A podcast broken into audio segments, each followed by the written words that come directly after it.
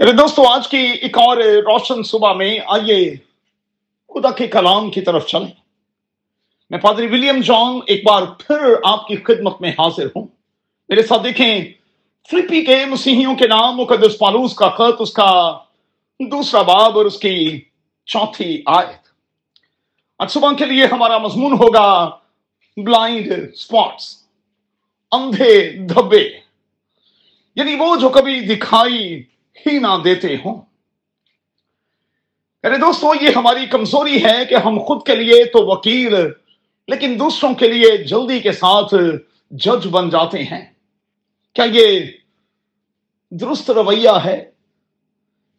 یقین جانیں کہ ہماری اپنی زندگی میں کئی ایسے بلائنڈ سپاٹس ہیں جن کو ہم اب تک جان ہی نہیں پائے، اور شاید انہی کے کارن زندگی میں نا اتفاقی۔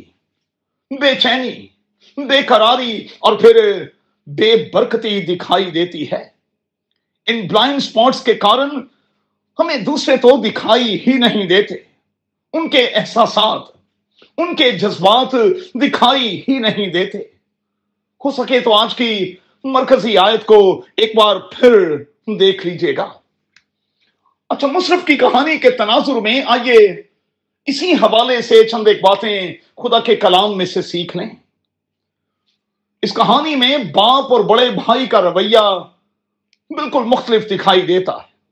بڑا بھائی تو چھوٹے کو بھائی کہنے کو بھی تیار نہیں۔ اس لیے جب وہ اپنے باپ سے گفتگو کرتا ہے تو کہتا ہے، جب تیرا یہ بیٹا آیا تو تو نے اس کے لیے یہ یہ اور یہ کیا۔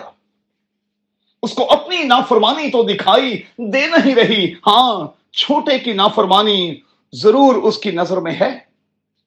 اور اصل میں یہ کہانی اسی خیال کے ساتھ تو ختم ہوتی ہے کہ اگر میں اور آپ بڑے بھائی کی جگہ ہوتے تو ہم کیا کرتے۔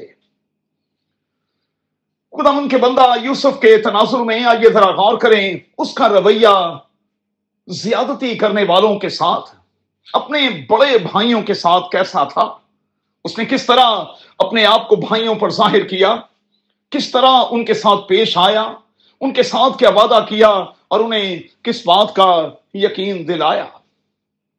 دوستو، آج کا یہ تھاٹ میرے اور آپ کے لیے ویک اپ کال ہے۔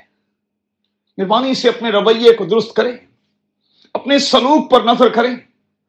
یاد رہے کہ بہتری کے چانسز ہمیشہ موجود ہوتے ہیں، بشرطے کہ ہم فائدہ اٹھانا چاہیں۔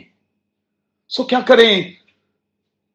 نیگیٹو رویے کی معافی مانگیں۔ یاد رکھیں، ہم معاف کریں گے تو خدا ہمیں معاف کرے گا۔